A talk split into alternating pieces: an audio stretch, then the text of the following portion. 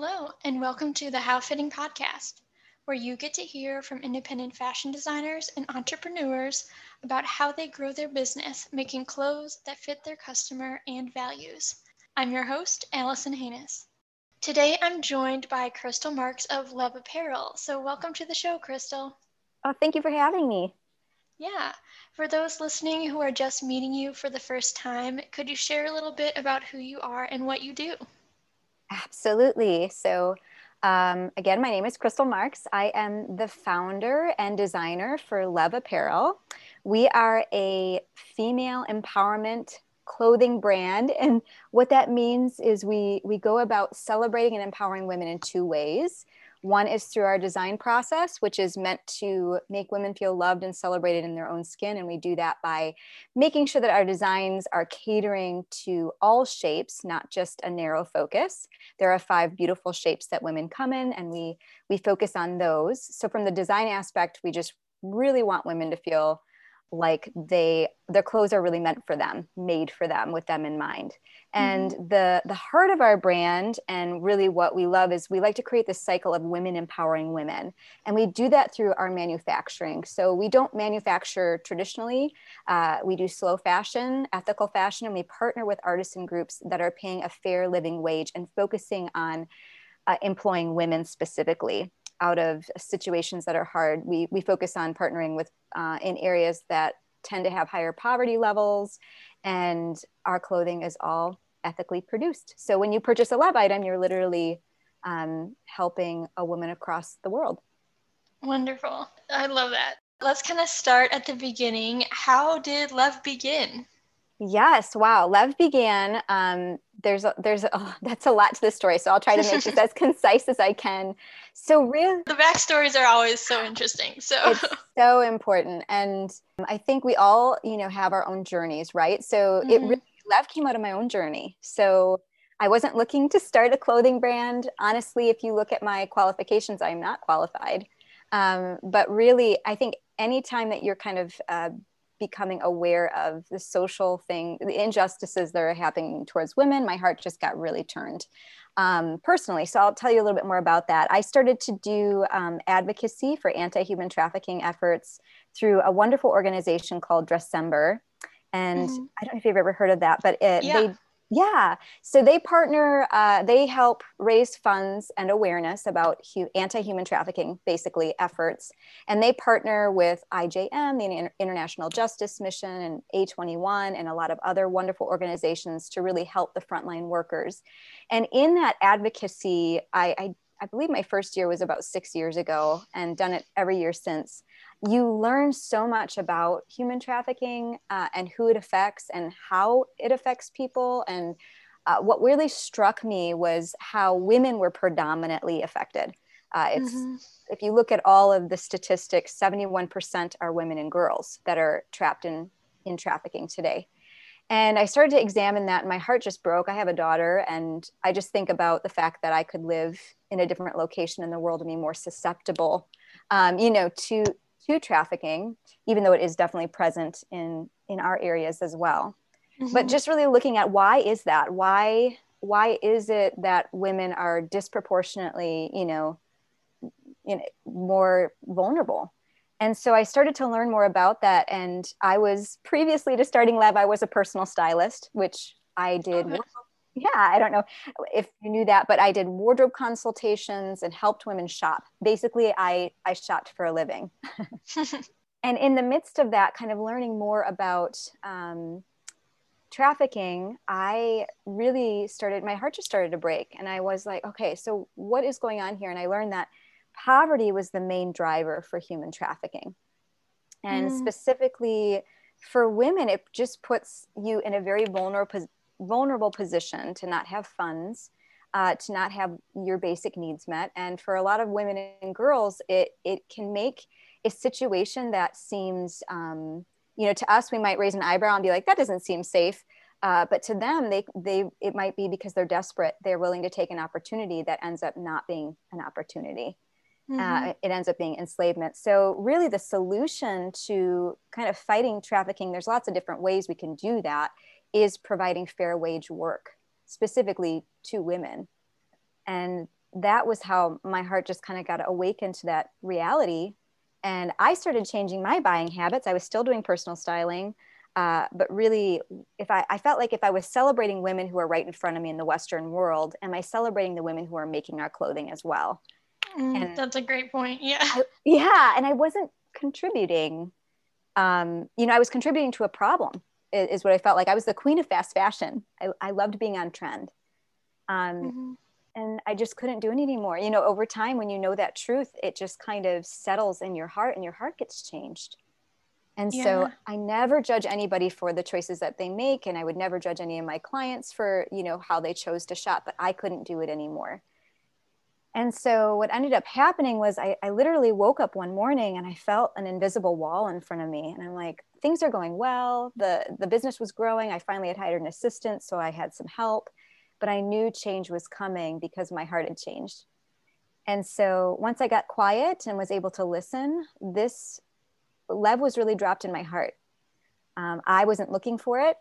it's very scary to to. I, I felt like I was really just told to, hey, create a a uh, clothing brand that empowers women out of poverty, uh, create jobs, and that seems very large. And it was very large. And I, I, think if i actually knew how large it was probably wouldn't have even started. But i'm so grateful uh, that i just you know took some time and made sure that that's what i heard and closed the styling business eventually. And that's where Lev began wow. without knowing anything. Mm-hmm. yeah i yeah that's so cool and that kind of like the mission came first before like you you didn't i think a lot of uh you know if a lot of people who are coming at a fashion brand from a designer's perspective is like i want to design and make clothes but yes. for you like you kind of came at it from a dis- different perspective of like i want to accomplish this big mission and make an impact on people and fashion mm-hmm. just happens to be the way to do that the outlet um, yeah yeah so that's that's a unique i think that's a unique perspective on fashion and and even i mean as a stylist i'm sure you were around fashion and, and know a lot about like you said dressing different women's bodies mm-hmm. um so i'm curious like once you kind of had the first kind of like inkling of lev uh, what did you mm-hmm. do both kind of in your own mindset to kind of push past the the fear uh, fear like you said yeah. and then also like practically like what first steps did you take to actually start lev and especially since you said I, you know, you said you're not qualified, which I, I mean, you're doing it, so you are. But you know, what, what did you do initially to to take those first steps? Yeah, that's such a great question, and I love how you summed up it really is mission focused and driven. And honestly, I wouldn't be here doing it if it wasn't. I would have caved in a long time ago. Mm-hmm. but um, really, what the first step was, and you know, my my faith is really important to me, um, and that is really the driving force behind Lev. So I really took some time to listen and pray uh, about next steps because I knew what I heard was important, and I had no idea. Um, it just, yeah, the fear was definitely there, but I knew what I heard. And so, okay, what is the next? That was a question. I think it's a great question that we can all ask ourselves. What is the first next step that I can take? Mm-hmm. And so I started to ask that question what is the next little step? Because it's got to be one foot in front of the other. Mm-hmm. Yeah, because like with a huge mission, you can't just like dive in. Or into, get... like, yeah, it's too overwhelming, and it's like you Absolutely. need to break it down. Yeah. Absolutely. And it's so funny because literally the day that I decided or I knew that I would be closing the business, I um, I met with a friend and we went for a walk and I I just told her everything and she's like, "So how does one start a clothing brand?" And I just looked at her and I said, "I have no idea. I have no idea, but I guess I'm going to find out." Mm-hmm. and um, so really, what started from there was uh, looking for partnerships. I mean, that was number one because we needed to make sure that we I had those you know female artists and groups that we knew we could help collab and collaborate with. Mm-hmm. I guess is more the point. And honestly, that was really hard. I, I felt like I um, scoured the internet for like three weeks straight. mm-hmm. trying to find that because what I what I came to discover was that you know it's it's a little bit easier to find an artisan group that does jewelry or does home goods but clothing yeah and i didn't know that either and the reason is because clothing is such a i mean to even say that it's an art is like i think minimizing it. Like it is it is very intricate. Uh, you need a lot of expensive equipment. You need to have the skill set. You need to have access to sourcing. Uh, there's mm-hmm. a lot that goes into it that I had no idea. And really, if you think about uh, starting an artisan per, or an artisan group with something that you can, here's the beads, here's the, you know, the attachment pieces and make something even in your own home is quite different than you need to have a massive printer to be able to print patterns and you need to be able to have interlock machines and all these things that mm-hmm. and ha- to be able to have somebody who has experience and can teach I mean, those, so I think it made sense once I realized what goes into that, how much you need to even start. And, and, you know, if we're talking about like pie in the sky at some point, I'm sure we will, but I would love to be able to create more because there really wasn't, there's not much out there right now. Mm-hmm. So what ended up happening was that first step was trying to find that artisan partnership. And we got, I eventually uh, found a woman, it was, it was, her name was Annie. She runs a, uh, a better company basically that takes brands and connects them with fair trade um, industries and, and, manufacturing companies depending on what you're looking for and her her company is called aow handmade and nice. because we couldn't hop on a plane and go to new delhi or go to you know um, vietnam and try to find someone it just wasn't going to work that way. Um, and so she was the one who connected with our first artisan partnership, which was Sonika Sarna Design in New Delhi, who focused on uh, working with women and empowering them out of poverty. Nice. And and even that though, like I feel like your your first step was still such a big one because you know whether or not um, brands are looking specifically for kind of like a mission based um, factory partner like mm-hmm. that finding those partnerships to produce the clothing i feel like is one of the biggest hurdles for like brands just starting out and Absolutely. so like even that small step is it's not that small like that's still a huge um, undertaking like you said finding the right fit um, Mm-hmm. So, right, how did yeah. you know, like, as you were kind of talking to these different partners, how did you know, like, what was the right fit? Like, mm-hmm. um, I, I know you mentioned, you know, you're looking for a place that really empowered women and and gave jobs to um, mm-hmm. women. But when when you found the factory or the partnership like how did you know they were the right one for that?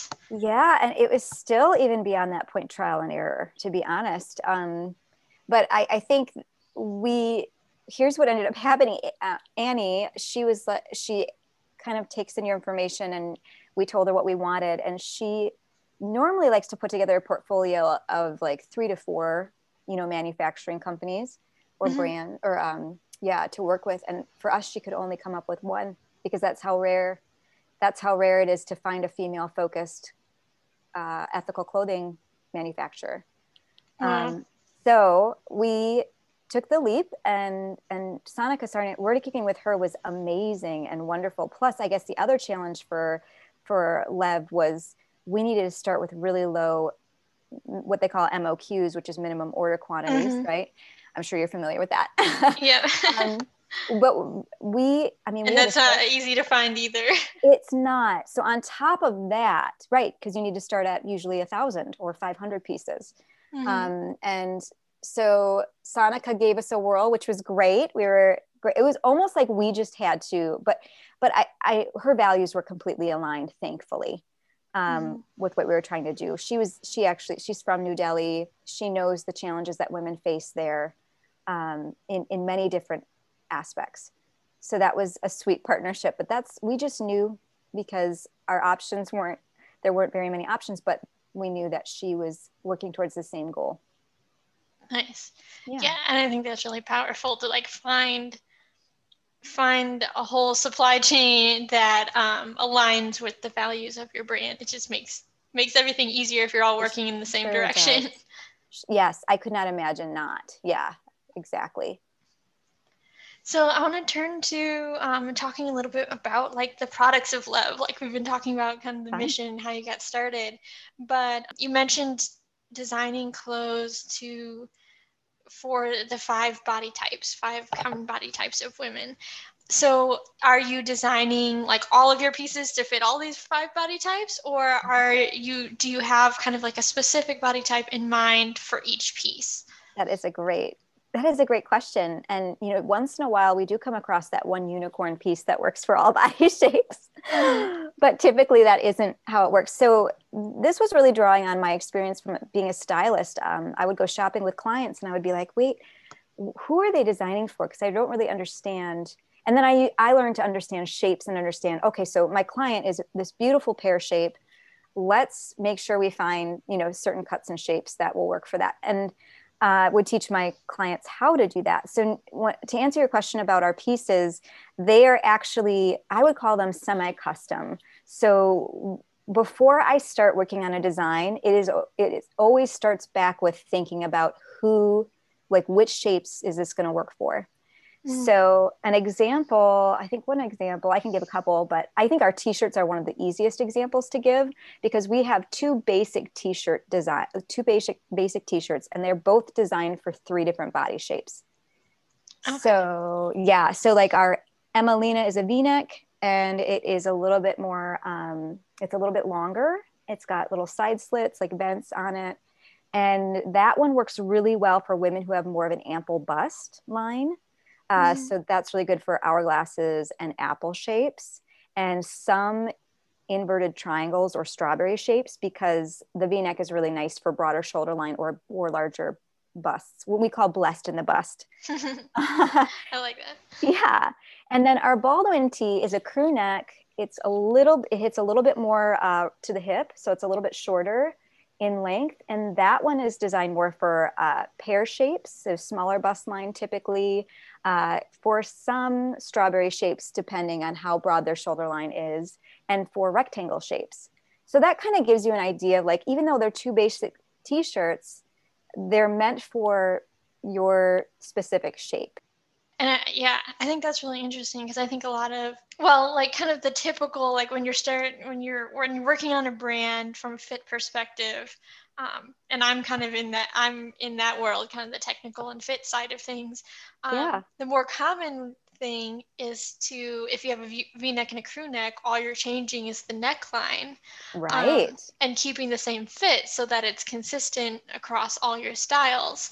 Mm-hmm. But for you guys, like I think that's really cool how you've thought about okay, the customer like it may it's still the same target customer in terms of maybe, you know, how it fits in your size chart, but yeah. um and who the demographics of who's buying it, but it you've recognized that like the customer who buys a v-neck more often may also prefer a longer hemline or right these other adjustments that it, it's not just a one-to-one comparison of half the people want a crew neck and half the people want a v-neck so yeah. that's really interesting how like you've noticed and incorporated that.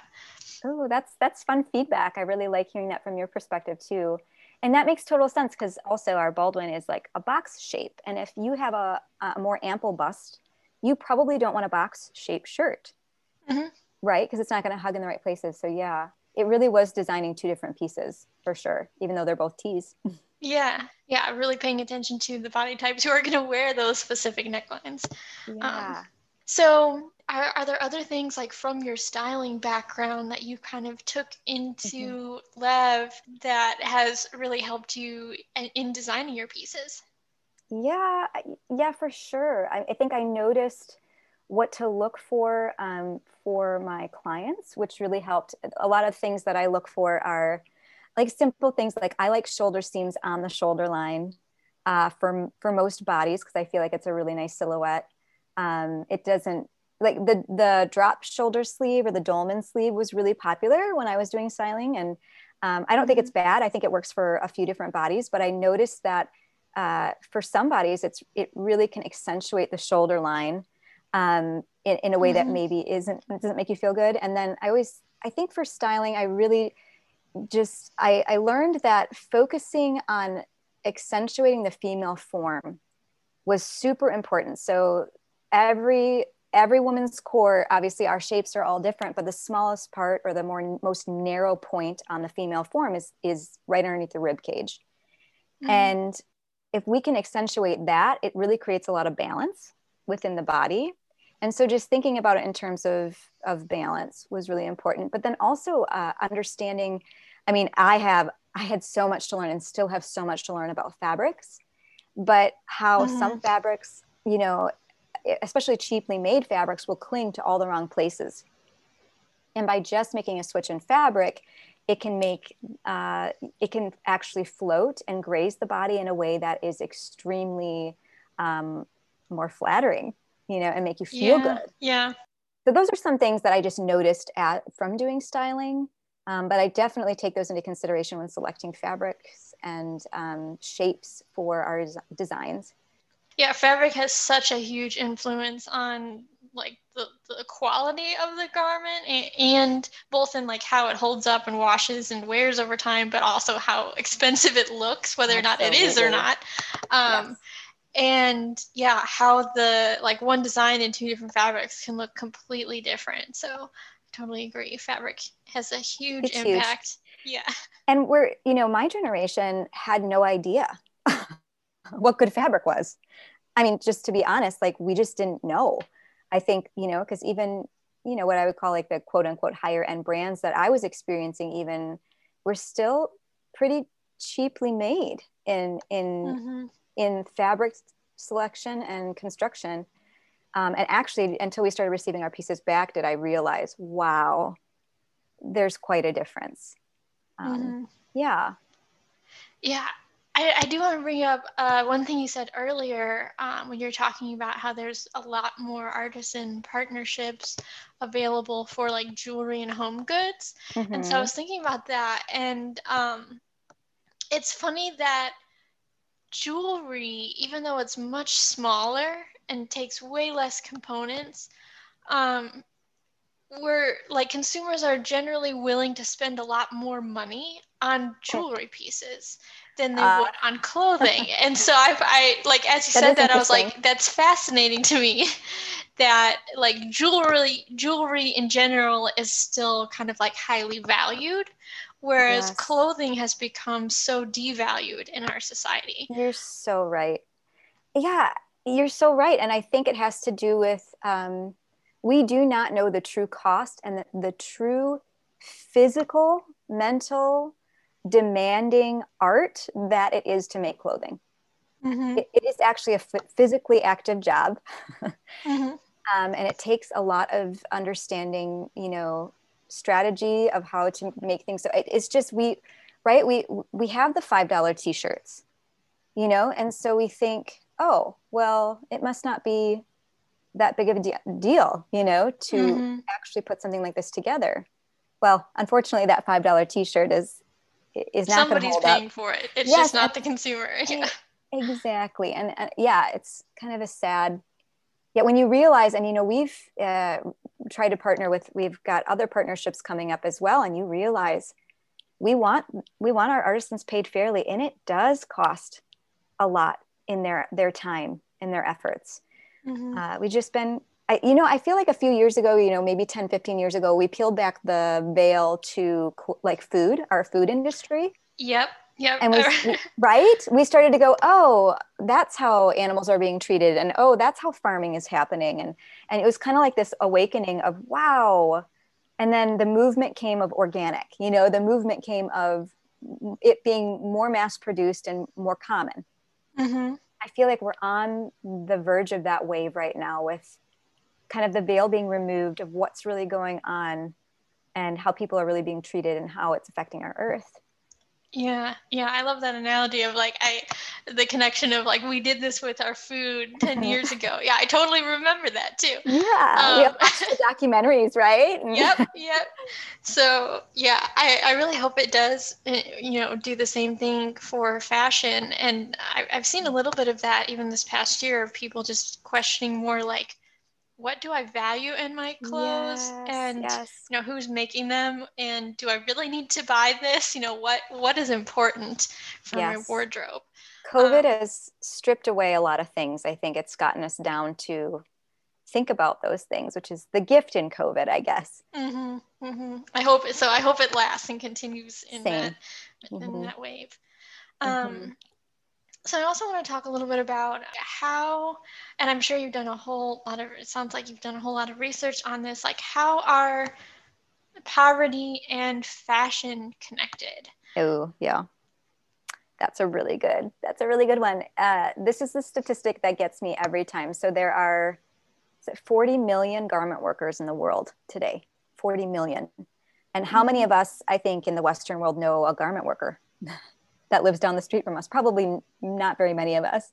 Yeah. because most manufacturing right is happening overseas and out of those 40 million uh, 85 to 90 percent is the average are women making less than three dollars a day Wow. and that is a powerful statistic because i don't care where you live that's poverty hmm i mean that's you can't live on three dollars a day hmm Yeah. no matter where you are. So um, that was really the, the line of connection for me in going, wow, you know, these clothes that I'm buying for clients or the clothes that I'm buying for myself is probably made by a woman, most likely. You know, I think about I, I've been standing and looking at my closet. I remember looking at it and going, wow, 90% of my closet was probably made by a woman who was making less than three dollars a day. And that hurt. Um, and there's a direct connection to between that and the poverty and then that and vulnerability as well hmm yeah Yeah, that's that's sad and but that you know fashion has such a big impact on the lives of so many people, especially so women. many.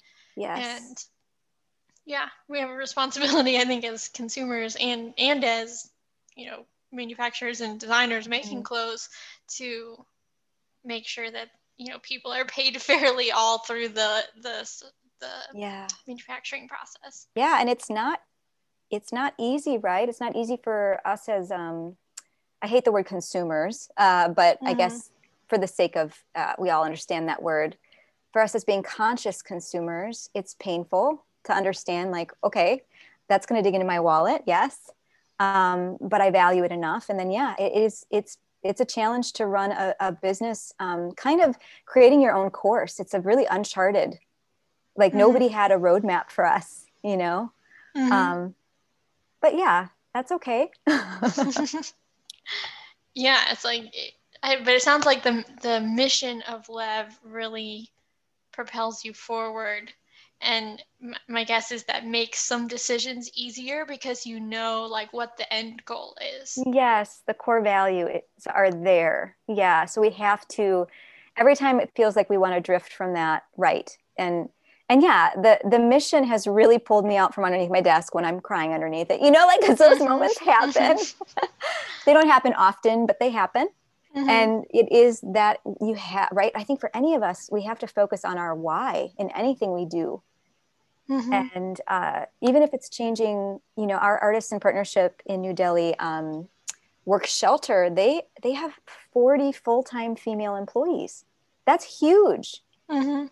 And they're paying them fair living wages. And and just even if it's 40 women. Those are 40 lives that we get to support and sustain. And that's what gets me off off the floor. And i guess out of bed every day you know? Mhm. yeah. Awesome.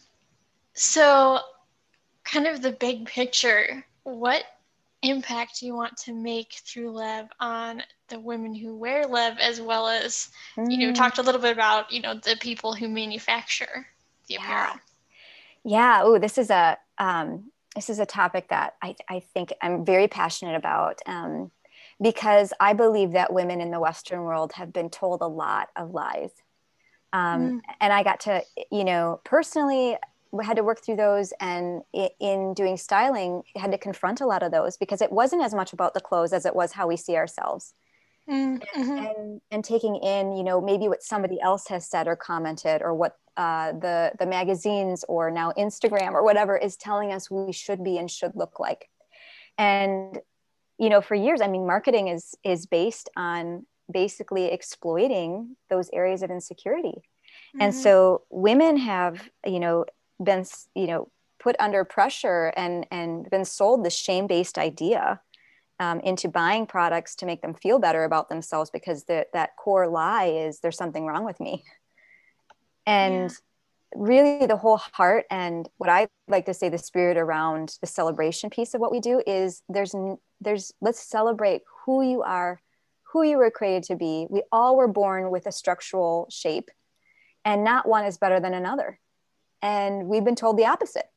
Mm-hmm to fit into this certain box. And so the celebratory piece is love yourself now where you're at. And from there, enjoy dressing your body. enjoy the art of styling yourself and feeling good in your own skin. Um, we have to start there. Mm-hmm. That's so true of uh, how our culture and marketing has mm-hmm. has taught us to buy more, buy more, buy more in order to fix what we feel like is wrong with us. Right. Um, and then yeah, it's kind of a vicious cycle of the new things, you know, maybe don't fit us well or don't flatter or don't last. And then we're like, mm-hmm. you know, that didn't work. there still must be something wrong with me. Right. Um, yeah, right. I love seeing like when I'm doing fittings um, with people, it, it's just amazing to see someone's face light up when yes. They the garment fits them and they just feel amazing you know yes, they're like because... oh my gosh like i i never knew i never realized like yes. how beautiful i look or whatever oh, and oh, it's that. like no it's like it's it's not that um the garment is is uh what's beautiful it's you've always been beautiful this garment just happens to show that exactly. whereas maybe a lot of the things you haven't you know they have in their closet don't um, right.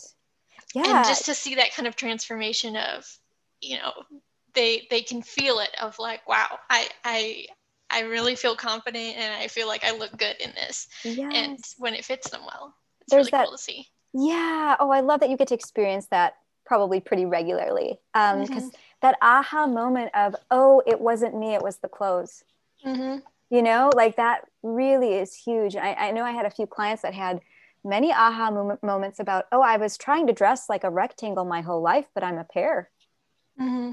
And and to kind of open that up and go and celebrate that and and know that just because something that doesn't fit and you also understand that you know mass production clothing is you know more of a in the last what 75 80 years you know? So when you went to bloomingdale's in the 50s and you picked a dress off the rack what did they do to it before you took it home? Tailored it. Exactly to fit you and your uh, your leg length and your torso and your arms and all you know all those different things. So right no wonder uh, i think tailoring is such an important an important piece especially if we're building sustainable wardrobes or capsule wardrobes where we want these pieces to be mm-hmm. interchangeable mm-hmm. and work for us for like five plus years mm-hmm. yes get things tailored yeah no, I I do that to my clothes. I'm very short and um so like there's pretty much how, nothing that I'm what? How tall are you? Me too. I'm um I'm five two. Oh yay! I'm five foot. I am. I feel nice. yes.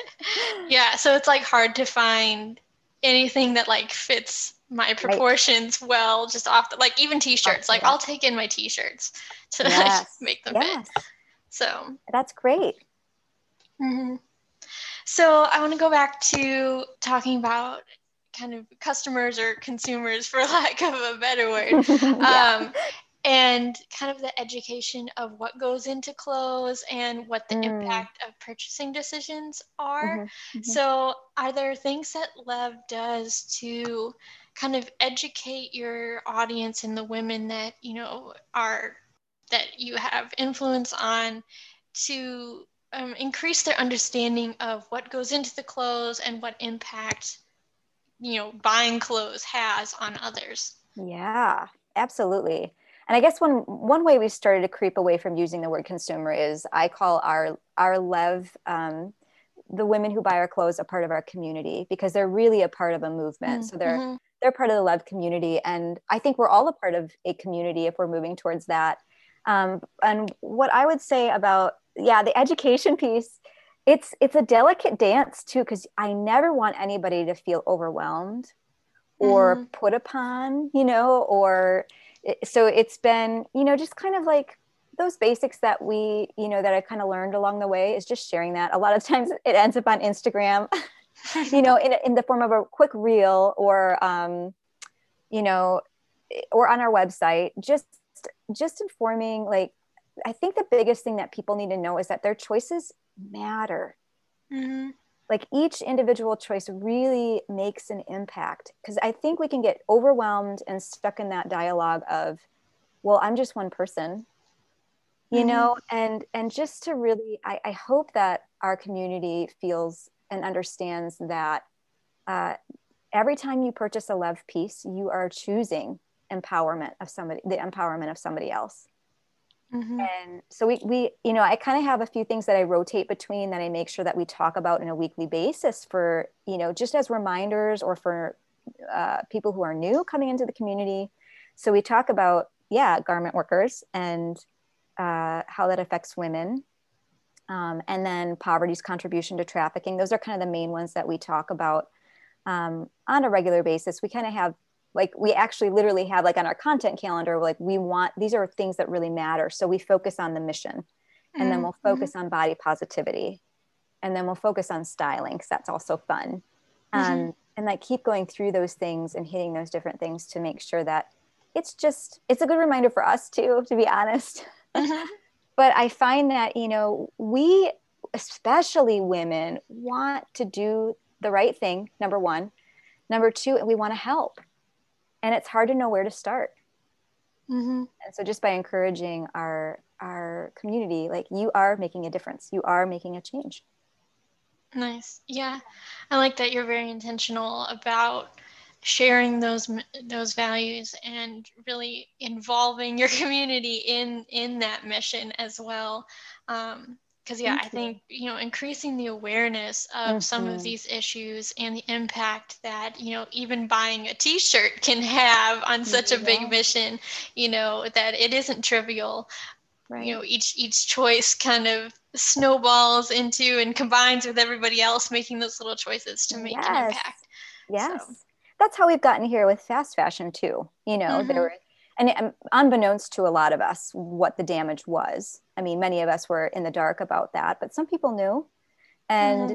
we all got on board with the, the less expensive stuff and so why not why couldn't it be uh, we could snowball in a big force for good you know like why not mm-hmm. mm-hmm. yeah i like that perspective so I'm curious your thoughts on, and you may not have like the answer, but I, am curious at your thoughts. Uh, so with fast fashion, like obviously it's not helping, you know, lift people out of poverty who are making the clothes. Mm-hmm. But I think there's also this debate of, you know, if you make things you know sustainably and ethically it's mm-hmm. much less affordable so mm-hmm. i'm interested to hear yeah. your thoughts on kind of from the purchaser end of fashion, making sure that clothing is still attainable for people who are maybe not as affluent you know buying the clothing yes. and how poverty is, you know is relationship with fashion on that end. Yeah. That is a really good point. And i i mean i'm just going to be totally honest that for some people it isn't obtainable. Um mm-hmm. because and we just have to be you know honest about that reality. However i challenge um, i challenge myself and i challenge others to think about you know price per wear mm-hmm. it matters i think fast fashion has given us this uh, has sold us this lie that you can have you can have what you want at the, this lower co- this lower price but how often are we actually wearing those pieces and, and mm-hmm. utilizing them um, i think i always talk about that i used to talk about that with clients too price per wear is really important uh, so if we spend uh, you know, $150 on a jacket that you wear multiple times a week, uh, how much is that worth it versus spending $50 on a jacket and it's sitting in your closet because it doesn't fit right or it's not it's not soft enough or you know it makes mm-hmm. you feel uh, stuffy or just hangs there you know we just got to think in terms of that i think that there's an illusion that you are actually more you know it's almost can make you feel like you're i, I, I always think about um, have you if anybody has watched the true cost Mm-hmm. Um, there's they talk in there about this illusion that makes you feel like rich when you can actually buy more and, and think you can buy this thing for $10 or $20 you know once a week or whatever but if you actually sat down and looked i think at your fin- finances mm-hmm. you would discover that you're you're probably wasting a lot of money um, instead of having more of an intentional right i think intentional is such an important word for us to to know like intention in uh, setting up uh, even a, a budget okay so this is how much i have to spend on clothing like which sounds hard uh, you know could be hard but mm-hmm. instead of instead of instead of spending maybe $20 a week on kind of a throwaway item if you add that up by the end of the month you got 80 bucks you know mm-hmm. um, so i think there is a fact but I, I do really for the sustainability aspect i mean i love secondhand shopping i think there's plenty to go around if you want those trend pieces. Secondhand shopping is a great alternative. Um, and then save and and buy those pieces that are more you know those core basics. Um, but there is like i said in the beginning there is an element of not everybody can. Mm-hmm. I, I agree. It's like secondhand is great whether it's just for you know reducing the amount of clothing that's thrown out or you know right. for pricing reasons mm-hmm. um, and yeah like just shopping wisely about mm-hmm. you know mm-hmm. what and and i wonder too if like knowing better understanding what looks good on your body type and what makes you feel confident oh like what what yeah. what your style is would also kind of limit like maybe I, I think we all have like way more clothes in our closet than we really need or wear and it's like if we're more intentional about knowing like understanding ourselves and understanding what we like in clothes then maybe point. we would you know could spend the same money but purchase less pieces of yeah. a higher quality. I think you're absolutely right about that. I think the two things that are really important that women haven't had the freedom or felt like they could discover on their own because I think we're constantly being dictated what is in style, you know, what is trend, what is what mm-hmm. is the right shapes. And I think the two things, knowing your body shape like you said, number 1, and understanding what works with your body not against it, the mm-hmm. shapes that do that. And number 2, the discovery process like you said, of knowing your style. Mm-hmm. Knowing ex- because pretty much what we're talking about here is what styling is, or knowing how to dress your body and understanding your style is expressing who you are on the inside, on the outside of you. Mm-hmm. And it should be fun. you know, it should be something that we get that brings us joy because it, it is an extension of ourselves. But we've been told so much about what you should and look like that mm-hmm. it's hard to that's that was probably the hardest part in styling was was helping draw that out in women. Yeah i um, bet. you know because it the point was never to make you look like me it, it, or anybody else or any you know celebrity that you like. It's because i could put the most beautiful garment that the fit was perfect for them on them and they would act like it was like um, they were allergic to it. You know if it wasn't their style Mm-hmm. If, if it wasn't classic or if it wasn't kind of that more sporty style that maybe they resonated with. And I think those are really important key things. Oh, I like that. Yeah, I, I feel like you know I work in fashion and it took me years to figure out like what my style yes, was, and and then even what clothes do I really need to mm-hmm. serve my mm-hmm. lifestyle. Yes, great question to ask. Mm-hmm. Yeah, it's like because I was you know you know in college and then I was employed at another um, brand. So, you know, I had to go to work every day. And then, you know, the past number of years, I've been self employed and, and worked from home primarily. So it's like the, the clothes that I needed in order to be comfortable and function for my lifestyle. Like not only, not only did I want clothes that like fit me well and were I liked the look of, but yeah. like what clothes do I need to to yeah fit with the rest of my life right that is another that's the third totally lifestyle into consideration because that could change right mm-hmm. you i mean it from, did for so many right. people this past year yeah oh absolutely everybody's like joggers please mm-hmm. you know like, which is great i mean yeah totally and different stages in life require different things if you're mm-hmm. a, a, young mom you may need something different than if you're in the working like actually out in the working world mm-hmm. like there's just so many different and then like you said there's even that transition from um, student to having your first job. Like there's just all these beautiful transitions that you get to discover who you are and all. And I, I really believe our style can evolve. Mm-hmm. I think those are those core things that you come back to that you know about yourself, but then it, it can change. Um, just like people can change. So mm-hmm. it's just being in tune with those things and yeah, working from there. Yeah, totally. So, uh, what has been one of the biggest challenges for Lev so far, and how have you overcome that challenge? Oh boy, which one do I pick? um, I mean, I think with any uh, startup, I think financial, like, yeah, trying to raise funds and get things going is a challenge. So that's one thing. That's mm-hmm. not as exciting. Um, I think, but I mean, it's realistic. It's real. It's real. And yeah. anybody out there who's doing that, I the struggle is real. I, I feel you.